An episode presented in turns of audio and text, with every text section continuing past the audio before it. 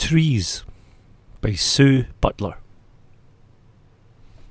I cycle up the hill above your house, sit on a gate to a stubble field.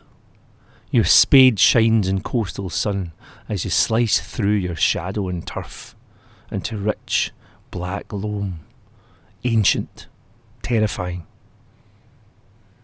A neat circle cut, you dig down, sprinkle stardust from a bag.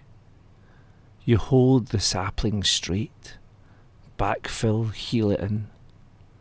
A rainbow pours from the watering can. You wipe sweat from your face, look up.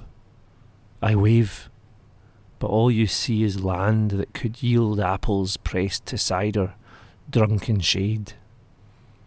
A man planting trees isn't leaving his wife, whatever you say. You're not leaving.